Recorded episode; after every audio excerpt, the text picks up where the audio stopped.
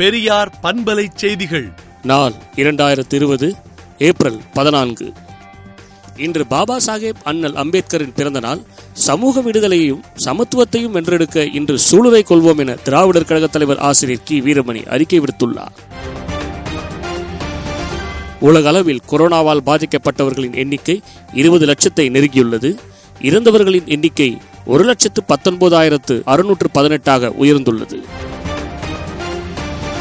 இந்தியாவில் கொரோனாவால் பாதிக்கப்பட்டவர்களின் எண்ணிக்கை பத்தாயிரத்து முன்னூற்று அறுபத்து மூன்றாக உயர்ந்துள்ளது. இறந்தவர்களின் எண்ணிக்கை முன்னூற்று முப்பத்தொன்பதை எட்டியுள்ளது. தமிழ்நாடை பொறுத்தவரையில் பாதிக்கப்பட்டவர்கள் ஆயிரத்து நூற்று எழுபத்தி மூன்றாகவும் இறந்தவர்களின் எண்ணிக்கை ஐம்பத்தெட்டாகவும் உயர்ந்துள்ளது.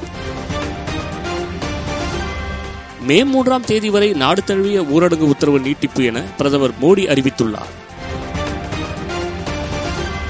அனைத்து குடும்பங்களுக்கும் ரூபாய் ஐந்தாயிரம் வழங்க வேண்டும் என மார்க்சிஸ்ட் கம்யூனிஸ்ட் கட்சி கோரிக்கை விடுத்துள்ளது.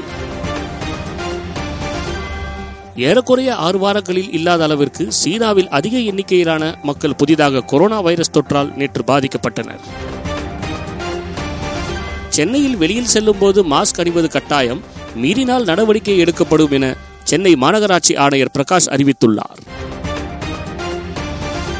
விழுப்புரம் ரயில் நிலையத்தில் பத்து ரயில் பெட்டிகள் கொரோனா வார்டாக மாற்றம் செய்யப்பட்டு சிகிச்சை அளிப்பதற்காக தயார் நிலையில் வைக்கப்பட்டுள்ளது. மேலும் விரிவான செய்திகளுக்கு விடுதலை நாளேட்டை விடுதலை டாட் இன் இணையதளத்தில் படியுங்கள். பெரியார் பண்பலை செய்திகளை நாள்தோறும் உங்கள் செல்பேசியிலேயே கேட்பதற்கு எட்டு ஒன்று இரண்டு நான்கு ஒன்று ஐந்து இரண்டு இரண்டு இரண்டு இரண்டு என்ற எண்ணுக்கு பெரியார் எஃப்எம் நியூஸ் என்று வாட்ஸ்அப் மூலம் செய்தி அனுப்புங்கள்.